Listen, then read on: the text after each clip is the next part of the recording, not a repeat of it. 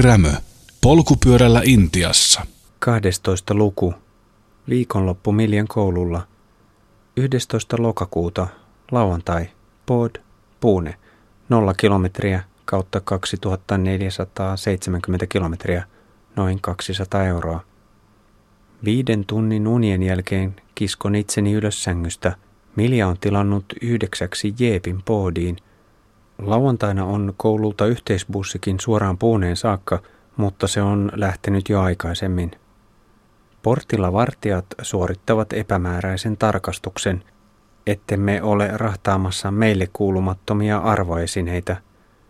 Kampuksella on ollut alkusyksystä pieni varkauksien aalto. Kannettavia tietokoneita, kameroita ja kännyköitä on kadonnut – Poodin poliisi on vähätellyt tapahtumasarjaa eikä ole halunnut ryhtyä selvittämään sitä. Maksumieheksi on joutunut yksityinen vartiointiliike, jonka työntekijät hätistelevät nyt koulun portilla kaikkia kulkijoita. Jeppi kuski ajaa aivan liian lujaa kapealla tiellä, jossa näkyvyyttä haittaavat nyppylät ja mutkat.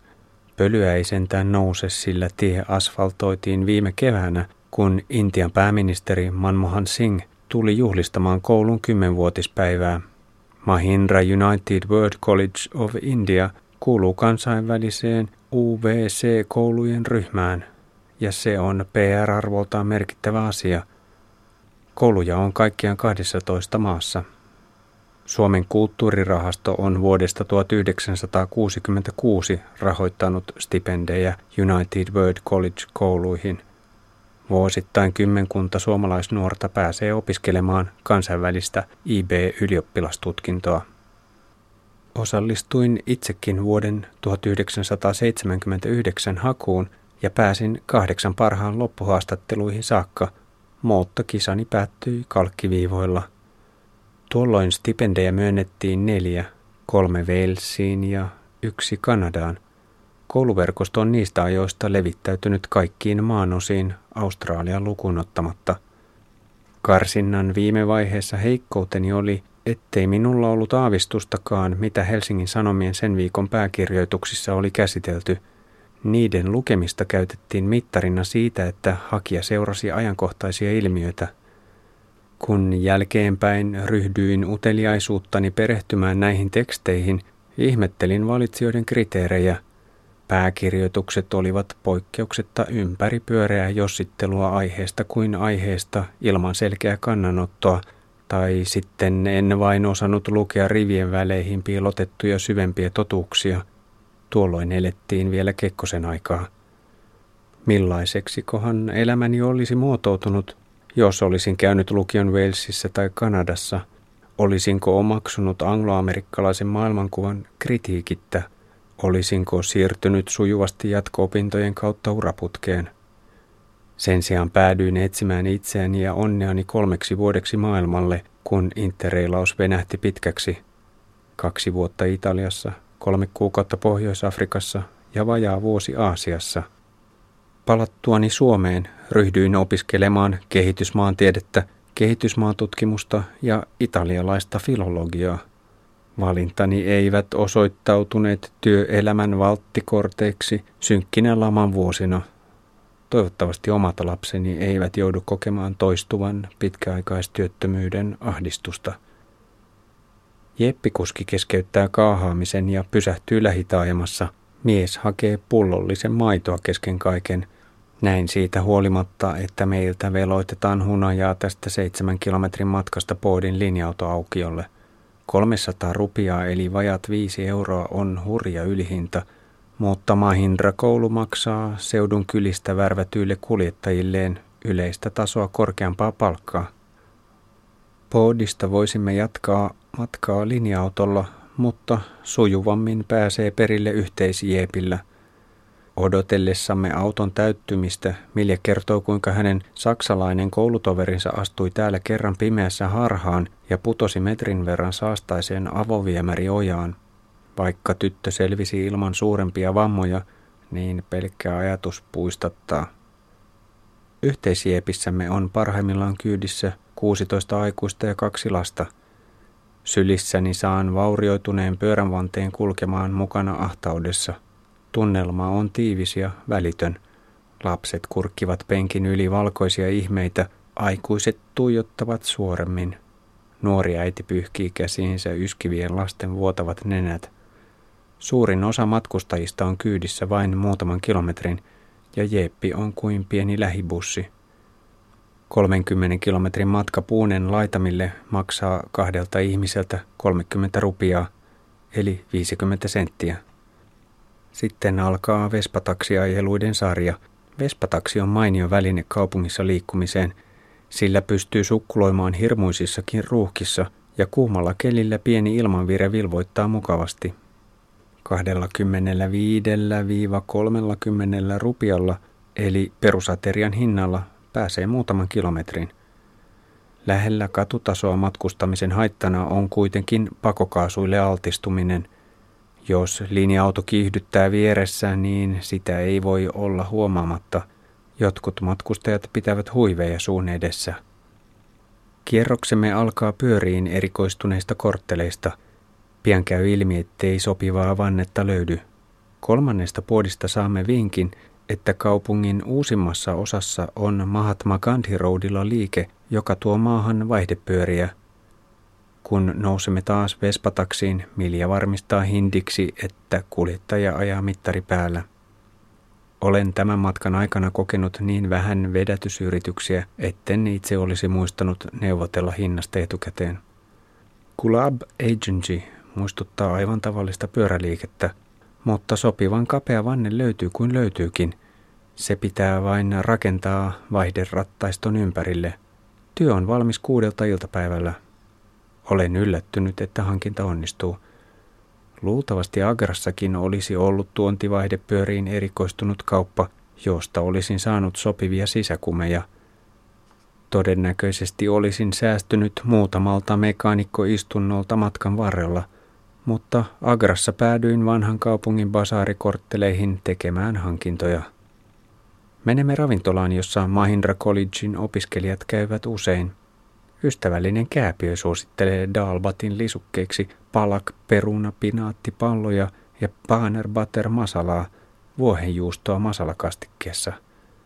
Ruoka on herkullista. Hiilihapokas mineraalivesi sitronan kanssa on oivallinen juomayhdistelmä. Paikka on hämmästyttävän tehokas. Lasku tulee nopeasti, pöytä siivotaan ja seuraavat ruokailijat ohjataan vauhdikkaasti tilalle. Mekin olemme tehokkaita. Ravaamme edestakaisin Mahatma Gandhi Roadin kulmilla ja välillä hurautamme Vespataksilla muutaman kilometrin päähän ja takaisin MG Roadille. Tuliaisostosteni lisäksi hankimme Miljalle rinkan.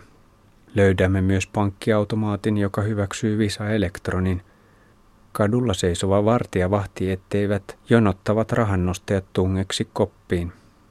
Maleksimme MG Roadilla, kun seuraamme lyöttäytyy lyhyt parrakas mies, joka haluaa jutustella. Päädymme kahvilan yläkertaan teekupin ääreen kuuntelemaan 77-vuotiaan Mohammedin tarinaa. Hän polki 1970-luvulla pyörällään puunesta Deliin ja Pakistanin kautta Kabuliin josta tie vei Teheraniin ja melkein Bagdadiin saakka. Yli 5000 kilometrin matka kesti vuoden. Kielitaitoinen Muhammed elätti itseään opettajana. Muhammedin silmät loimuovat innostuksesta, kun hän palaa kertomuksessaan vuosien taakse. Paikallisradiot ja deliläinen TV-kanava haastattelivat outoa kulkia, mutta matka sai tylyn lopun – kun kaksi irakilaissotilasta ajoi krapula aamunaan jeepillä polkian päälle. Miehet kuljettivat nilkkansa murtaneen Mohammedin sairaalaan. Jalka turposi pahasti ja kipuvaihetta kesti kaksi vuotta. Vielä 30 vuotta myöhemminkin nilkkaa särkee ajoittain. Mohammed haluaisi näyttää seuraavana päivänä valokuvia hurjasta retkestään ja hän jättää kännykkänumeronsa Kerron, että 40 kilometrin matka koululta puuneen voi kuitenkin olla liian iso kynnys, jotta tapaaminen onnistuisi, vaikka kuvat ja yksityiskohtien kuuleminen houkuttelevatkin. Mohammedin taival yksivaihteisella pyörällä vuoristoseutujen halki päihittää vaativuudessaan mennen tullen omat polkaisuni. Haemme vanteen pyöräliikkeestä. Sitten käymme vielä häkellyttävän modernissa valintamyymälässä ruokaostoksilla – Kaikkea löytyy vessapaperia, ranskalaista juustoa, lihaleikkeitä, kalasäilykkeitä, tuoremehutölkkejä, energiajuomaa. Kulttuurisokki on melkoinen. En osannut edes kuvitella tällaista kauppaa intialaiseen kaupunkiin. Kohderyhmänä on vauras keskiluokka, joka on Puunen kokoisessa miljoonakaupungissa iso joukko kuluttajia. Puune on hämmästyttävän uudenaikainen ja siisti kaupunki. Se on monipuolinen teollisuus- ja kulttuurikeskittymä. Informaatioteknologia on Puunen nykytalouden kulmakiviä ja kaupungissa on lukuisia korkeakouluja. Ilmastoltaan kaupunki sijaitsee suotuisessa paikassa Ylängöllä vuoriston kupeessa – Kammottavat helteet eivät ole yhtä pahoja kuin esimerkiksi rannikolla Mumbaissa. Puunessa on vaikuttanut monta suurta gurua. Täällä on esimerkiksi Osho-mietiskelykeskus, joka on Intian suurimpia uushindulaisia kurssikampuksia. Vuonna 1990 kuollut karismaattinen ja kiistelty mystikko vetosi amerikkalaisiin ja eurooppalaisiin seuraajiinsa – yhdistelemällä luovasti länsimaisia ja itämaisia terapia- ja mietiskelytekniikoita. Hän saarnasi myös avoimen seksuaalisuuden puolesta. Osho onnistui keräämään niin vankan kannattajajoukon, että parhaimmillaan kurssikeskuksessa on käynyt toista sataa tuhatta vierailijaa vuodessa ja toiminta jatkuu yhä. Ilta pimenee. Hakeudumme koulun pikkubussin lähtöpaikalle – emme ole ilmoittautuneet kuljetukseen eikä ole varmuutta, mahtuvatko kaikki mukaan. Kello on jo niin paljon, että paluu julkisilla välineillä poodiin ei enää onnistu. Oppilaita kertyy runsaasti ja moni on ilman lippua. Joku pojista ilmoittaa matkustavansa vaikka katolla, mutta toinen tietää kertoa, että puunessa poliisi ei sitä salli, vaan puuttuu asiaan. Puolisen tuntia kestäneen jahkailun jälkeen käy ilmi, että myös varabussi on paikalla. Toinenkin pikkubussi täyttyy ääriään myöten, sillä meitä ylimääräisiä palaajia on 20. Vanne sylissä mietin takapenkillä, että seuruamme on kuin maailman kansat pienoiskoossa. Aasialaiset, afrikkalaiset, eurooppalaiset ja amerikkalaiset nuoret rupattelevat vilkkaasti ja nauravat. Joku nukahtaa jo alkumatkasta – pauhaavasta Bollywood-musiikista huolimatta. Kuljettaja ajaa liian lujaa ja joutuu tekemään pari ilkeää äkkijarrutusta, mutta kukaan ei lyö päätään pahasti. Reilussa tunnissa olemme koulun portilla, jossa odottaa kymmenen minuutin tarkastusoperaatio. Neljä vartijaa tunkee kuumaan pikkubussiin tutkimaan oppilaiden kasseja. Kampusalueelle ei saa tuoda mitään päihteitä. Tunnelma on kuin vieraan valtion rajalla ja ilma on sisällä seisovan raskasta. Takapenkki ei soveltuisi ahtaan paikan kammosta kärsivälle. Vierailijoiden talossa ryhdyn Miljan kanssa valmistamaan illallispastaa ja salaattia. Vaihtelu virkistää, vaikken olekaan kyllästynyt perusmuonaani. Aterian jälkeen löydän WCstä kaksi tummaa rupikonnaa ja yhden helakan vihreän sammakon – kun hehkutan, kuinka hienon värinen vihreä pitkäsääri on, tyttäreni ei jaksa innostua ollenkaan. Sammakot ovat niin jokapäiväisiä täällä. Sitä paitsi ei ole kuulemma mukavaa, jos niitä loikkii omassa sängyssä. Kampuksen eläimistö on monipuolinen. Miljan asuntolan pihapiirissä asustelee muun muassa lepakkoja. Yksi niistä on herättänyt hilpeyttä kakkimalla iltaa istuvan opiskelijakaverin päälle – Sisällä soluasunnossa saksalainen Paula heräsi kerran siihen, kun rotta käytti hänen selkäänsä kulkureittinään. Tytöt kiljuivat tunkeilijan ulos. Arkisempien elikoiden lisäksi muutama harvinainenkin vierailija on käynyt esittäytymässä. Kerran Miljan sängyn alta löytyy skorpioni. Torakoita syövän hyötyeläimen epäonneksi panamalainen Frida oli nopea ja peloton – Tyttö hakkasi skorpionin kengällään kuoliaksi. Asuntolan oven edessä on käynyt kuikuilemassa myös kobra. Apuun hälytetty ympäristötieteiden opettaja sai vangittua sen elävänä metalliämpäriin. Ruuan jälkeen Milja vetäytyy melko pian yöpuulle. Olemme kumpikin väsyneitä sekä päivän askareista että kuluneen viikon univeloista. Ennen sänkyyn kömpimistä löydän huoneestani ison koppakuoriaisen, jolla on kauniisti kiiltävä, monissa väreissä hohtava hopeinen ulkoasu. Se voisi olla skifielokuvan vieras ulkoavaruudesta. 12. lokakuuta, sunnuntai, Pod 0 kilometriä kautta 2470 kilometriä, 18 euroa. Olo on 12 tunnin unien jälkeen raskas, niin kuin aina ensimmäisen kunnolla nukutun yön jälkeen, kun univelkaa on päässyt kertymään. Pakotan itseni askartelemaan pyörän ajokuntoon. Laitan uuden vanteen paikoilleen. Se on hieman eri kokoinen kuin alkuperäinen, mikä vaatii puuhailua, myös jarrujen säätämisessä. Milja tulee hakemaan brunssille puolisen tuntia ennen ruokalan sulkemista. Hän rekisteröityy ruokailijaksi sormenjäljet tunnistavalla lukulaitteella. Jälleen yksi pieni hämmentävä yksityiskohta intialaisesta arjesta. Ultramodernit laitteet ja vuosituhansia vanhat tekniikat kuuluvat samaan todellisuuteen.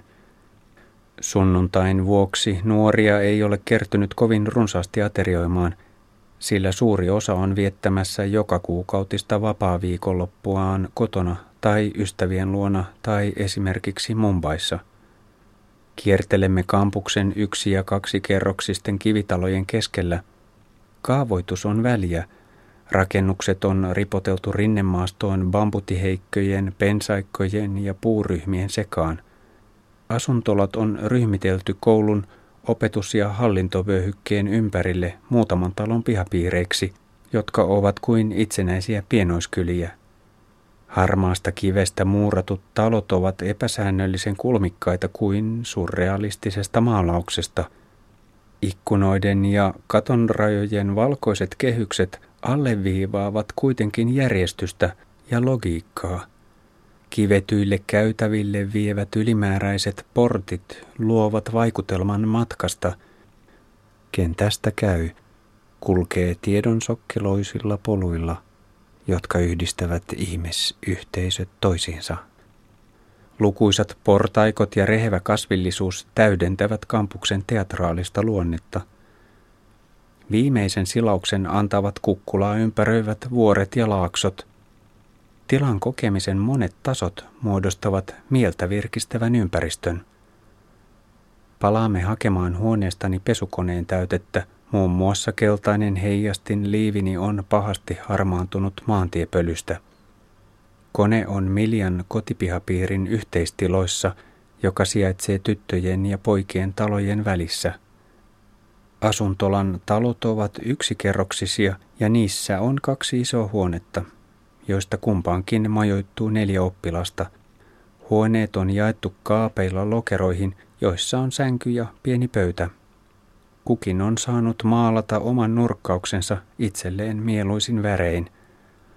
Lukioikäisten soluasunnoksi Miljan huoneyhteisö on kohtuullisen siisti. Hänen naapureitaan ovat saksalainen Paula, panamalainen Frida ja intialainen Parineeta – Koulun parisata oppilasta voidaan jakaa karkeasti kolmeen ryhmään kansallisuuden mukaan. Kolmasosa on intialaisia, kolmasosa eurooppalaisia ja kolmasosa Afrikasta ja Amerikoista sekä muualta Aasiasta. Kokoonpano on sopusuhtainen ja aitoon arkiseen kulttuurivaihtoon kannustava. Erilaisuuden hyväksymisestä tulee luonnollista – ja toisten kanssa toimeen tuleminen riippuu ensisijaisesti jostain muusta kuin ihon väristä tai uskonnollisesta taustasta. Vaikka opetuskieli on englanti, kaikki eivät sitä kovin hyvin hallitse, eivät ainakaan ensimmäisen vuoden syksynä. Niinpä esimerkiksi espanjankieliset viihtyvät aluksi paljon keskenään. Mahindra United World Collegein erikoisuutena on kaksi pakistanilaista poikaa, Saim ja Sikander – he ovat ehkä koko Intian ainoat opiskeluviisumin saaneet pakistanilaiset. Naapurimaiden välit ovat niin perusteellisen epäluuloiset, että pakistanilaiselle viisumin saanti Intiaan on harvinaista. Tulehtuneet suhteet tuntuvat myös ruohonjuuritasolla. Poodin seudun hindufundamentalistit ovat avoimesti ilmaisseet närkästymisensä siitä, että koulussa opiskelee vihollismaan kansalaisia. Opetusohjelmaan kuuluu tutustumisjaksoja toisilla paikkakunnilla ja valinnaisesti myös muissa osavaltioissa. Tällaisilla matkoilla pakistanilaispoikien pitäisi lain mukaan ilmoittautua joka kerta paikalliselle poliisille. Jos he menisivät vieraalle poliisiasemalle selvittämään tilannettaan, riskinä olisi joutua säilöön moneksi päiväksi asian tutkimista varten. Niinpä pojat ovat joutuneet esiintymään intialaisina. Kerran kymmenet koulun oppilaat olivat ahtautuneet kampuksella TVn ääreen katsomaan Intian ja Pakistanin välistä krikettimaaottelua, joka on tunnetasolla huomattavasti rajumpi koitos kuin Suomi-Ruotsi jääkiekkoottelu. Armottoman mekastuksen keskellä muutamat eurooppalaiset olivat pukeutuneet vihreisiin paitoihin helpottaakseen Saimin ja Sikanderin orpoa oloa. Tuki oli tarpeen, varsinkin kun Pakistan hävisi ja pojat joutuivat kuuntelemaan kuittailua. Poikkeamme sopivan hillitysti ilmastoituun kirjastoon katsastamaan suomenkielisen kirjallisuuden kahta hyllymetriä, josta löytyy muun muassa Sinuhe, juhannustanssit sekä Harjunpää ja Rakkauden nälkä. Kirjaston tietokoneluokassa vallitsee akateeminen hiljaisuus, kun tusinan verran lukiolaisia työstää esseitään – Kiertelemme kampuksen maastossa tutkailemassa erilaisia kasviyhdyskuntia. Käymme myös katsastamassa pääministeri Manmohan Singin istuttamaa puolimetristä fiikus religiosa puuta, joka sinnittelee tulevaisuuteen luottamisen symbolina paahteisen niityn reunassa. Sitten vierailemme naapuripihapiirissä tervehtimässä Miljan ystäviä. Päädyn väittelemään ranskalaisen diplomaatin pojan kanssa Silvio Berlusconista – Roomassa vuosikausia asunut Sebastien pitää Italian pääministeriä harmittomana showmiehenä, eikä ymmärrä, että saapasmaan demokraattisia instituutioita vastaan ei ole hyökätty yhtä rajusti sitten 1970-luvun punaisten prikaatien terroriaalon. Innostun saarnaamaan, kuinka Berlusconi on todellinen uhka demokratialle, koska hän kontrolloi niin isoa osaa tiedotusvälineistä – ja koska hän on osannut pelata Vatikaanikorttinsa loistavasti tilanteessa, jossa oppositio on heikko ja hajanainen. Vallan humalluttama mies hyökkää TV-kanaviensa ja lehtiensä avulla röyhkeän avoimesti oikeuslaitosta, presidenttiä, parlamenttia ja riippumatonta lehdistöä vastaan. Hän ajaa lakiuudistuksia, joilla tuomarien itsenäisyyttä ja poliisin tutkintamenetelmiä rajoitetaan – Berlusconi on esittänyt muun muassa, että kansanedustajien henkilökohtainen äänestämisoikeus pitäisi siirtää puolueiden ryhmänjohtajille. Hänen mielestään parlamenttia ei oikeastaan tarvita ollenkaan. Poliittisen näkemyksensä mies on kiteyttänyt toteamukseen, että opposition olemassaolo on aivan turha – Italian politiikka on ajautunut vaiheeseen, jossa Berlusconin hahmoon sitoutuneen hallitusrintaman maltillisin ääni kuuluu entisen fasistipuolueen puheenjohtajalle. Julkirasistinen Pohjoisen liitto käyttää puolestaan häikäilemättä hyväkseen vaankieliasemaansa. Valtiollisen Raikanavan pääuutislähetyksistä on tullut joka iltaista ahdistavaa saippua-operaa – jossa Berlusconi paistattelee välillä hyvän tuulisesti naureskellen ja vitsejä murjoen vakavista aiheista. Välillä vastustajia on julkisesti parjaten karkean pelkistetyillä iskulauseilla. Jatkan paasaamista kertomalla, että riippumaton amerikkalainen journalistijärjestö on lehdistön vapausraportissaan pudottanut Italian kategorian osittain vapaa. Samaan ryhmään kuuluvat muun muassa sellaiset maat kuin Bulgaria, Botswana ja Serbia. Vyörytykseni on vähän liian rajua ja saarnaamisen kiihkossa ahdistan hämmentyneen nuorukaisen vahingossa nurkkaan. Viimeisenä oljenkortenaan diplomaatin poika huomauttaa Violetista Fiorentina-paidastani, että Firenzeläinen jalkapallojoukkue on vastenmielinen. Ymmärrän, että on aika lopettaa. Itävaltalainen Leena on seurannut huvittuneena keskustelun kehittymistä ja hän hymyilee empaattisesti päättyneelle vuodatukselleni. Suuri osa oppilaiden vanhemmista on melko korkealla yhteiskunnan luokka- ja kastiportaikossa. Ministereitä, suurlähettiläitä, johtajia, ravintolaketjun omistajia, lääkäreitä, psykologeja. Eurooppalaisten nuorten tausta on muita kirjavampi. Koulun keväällä päättävistä yli puolet suunnittelee jatko-opintoja USA ja Britannian parhaissa yliopistoissa. Oppilaiden joukossa on myös muutama poodilainen. Mahindra-koulu jakaa stipendejä seudun nuorille, joilla ei muuten olisi lainkaan mahdollisuutta college-opintoihin. Koulun opetussuunnitelmaan kuuluu toiminta lähikylissä, ja Milja on opettanut kerran viikossa englantia 12-13-vuotiaille – mutta kokemuksena opetustyö ei ole ihan vastannut idealistista ennakkokäsitystä. Kun lapsilauma on totutettu siihen, että kurja pidetään yllä myös fyysisesti, on järjestyksen saaminen luokkaan pelkällä puheella osoittautunut vaikeaksi. Fyysinen kuri on vaikuttanut myös koululaisten itsetuntoon. Miljan mielestä olisi tärkeämpi keskittyä lasten itsekunnioituksen kohentamiseen kuin opetusohjelman määrällisiin tavoitteisiin. Arvoristiriitaan turhautuneena tyttäreni on toiseksi opintovuodekseen valinnut taideaineiden opettamisen kymmenvuotiaille. Lapsilla on ollut hauskaa piirtämisen, kartonkikollaasien ja savitöiden kanssa puuhastellessa. Taideaineet kannustavat myös omaehtoisen ajatteluun, mikä on erityisen merkittävää, koska intialainen koulukulttuuri painottuu ulkoaopetteluun ja mallin mukaan toistamiseen.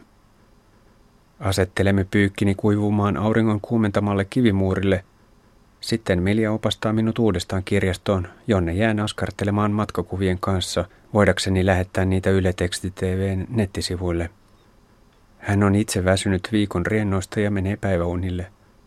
Oppilaiden yhteiselo on kampuksella tiivistä ja illan istujaisia riittää. Olen onnellinen, että hän saa kasvaa tällaisessa ympäristössä. Pari tuntia myöhemmin lähdemme kävelylle kampuksen rinnemetsikön poluille, mutta kierros jää kesken, sillä taivas synkkenee äkkiä ja ensimmäiset pisarat ajavat meidät sisätiloihin tarinoimaan. Milja kertoo poodilaisten suhteesta kouluun – Pakistanilaisongelman lisäksi paikallisia hiertää erilainen käsitys soveliasta alkoholikulttuurista. Vaikka Maharastrassa miesten julkista alkoholin käyttöä jo siedetäänkin, naisille se ei edelleenkään sovi. Ja kun tytöt ovat pistäytyneet poodissa poikien kanssa kapakkaan, se on herättänyt pahennusta. Koulun on pitänyt evästää oppilaita sopivan käyttäytymisen rajoista. Illallisella on jo enemmän väkeä, kun nuoret ovat palanneet viikonlopun vietosta. Koululla pitää olla viimeistään kello 22 nimenhuudossa, mutta suurin osa on tullut takaisin hyvissä ajoin. Ruokaa on tarjolla monesta eri kulttuuripiiristä ja vaajaan kuukauden Dalbat-dietin jälkeen innostun hieman liikaa. Sorrun seisovan pöydän itse aiheutettuun ähkysyndroomaan. Ennen paluuta huoneeseen kerron polkaisusta parille pojalle – jotka pitävät saavutustani hurjana. He ovat itsekin pyöräilleet Intiassa ja tuntevat olosuhteiden vaativuuden. Vannotan heitä välttämään pimeää ajoa. Kun pysähdyn vielä ihastelemaan ruokalan terassilla kiiltävää ufokoppakuoriaista, myös saksalainen poika innostuu ylistämään hyönteisen poikkeuksellista kauneutta. Milja tulee jutustelemaan huoneeseeni. Muistan näyttää aiemmin tapaamani kieralalaisen lintun kuvaa, mutta tyttäreni ei jaksa riemastua nuoren miehen etätuppautumisesta. Hän puuskahtaa, kuinka kampuksen ulkopuolella miehet käyttäytyvät liian usein, liian tungettelevasti. Intiassa matkustaminen tai asuminen ei ole helppoa naiselle. Sosiaalisesti länsimaiset naiset ovat osittain eräänlaisella harmaalla vyöhykkeellä, jossa oikean käyttäytymisen rajat eivät ole ehdottoman selkeät, mikä ikään kuin oikeuttaa miehet kyselemään kaikenlaista henkilökohtaista – jo pelkästään viattomien uteluiden vyörytykseen jääminen on raskasta. Tilannetta vaikeuttaa se, että muutenkin tilan käsitys on täällä niin erilainen. Arjessa oma reviiri kutistuu olemattomiin. Ylepuheessa Matti Rämö. Polkupyörällä Intiassa. Ylepuhe. Aamun parhaat. Minä olen Olka K. Suoraan äh, ulkoa sisään saapuu hän. Minkälainen aamu? Oliko vielä sumu päällä? Sumu oli joo. Koiran, koiran tota tassut kipeänä, niin meni vähän ylimääräistä. Ei se Sori, haittaa. että se Ei se haittaa. Pääsi, että sä tulit. Mä vaan ajattelin, kun vesi on sinun elementtisi, niin se sumukin sitten liittyy vähän niin kuin siihen. Joo, Tämä kömpelöaloitus, Mark Röhr. Siksi. Tänään kun katsoo historiaa, Wikipediahan on nykyään toimittajille ainakin se usk- uskon paikka, niin sieltä löytyy sellainen päivämäärä, että Vrou Maria uppos tänään vuonna 1771 Nauon ulkosaaristossa.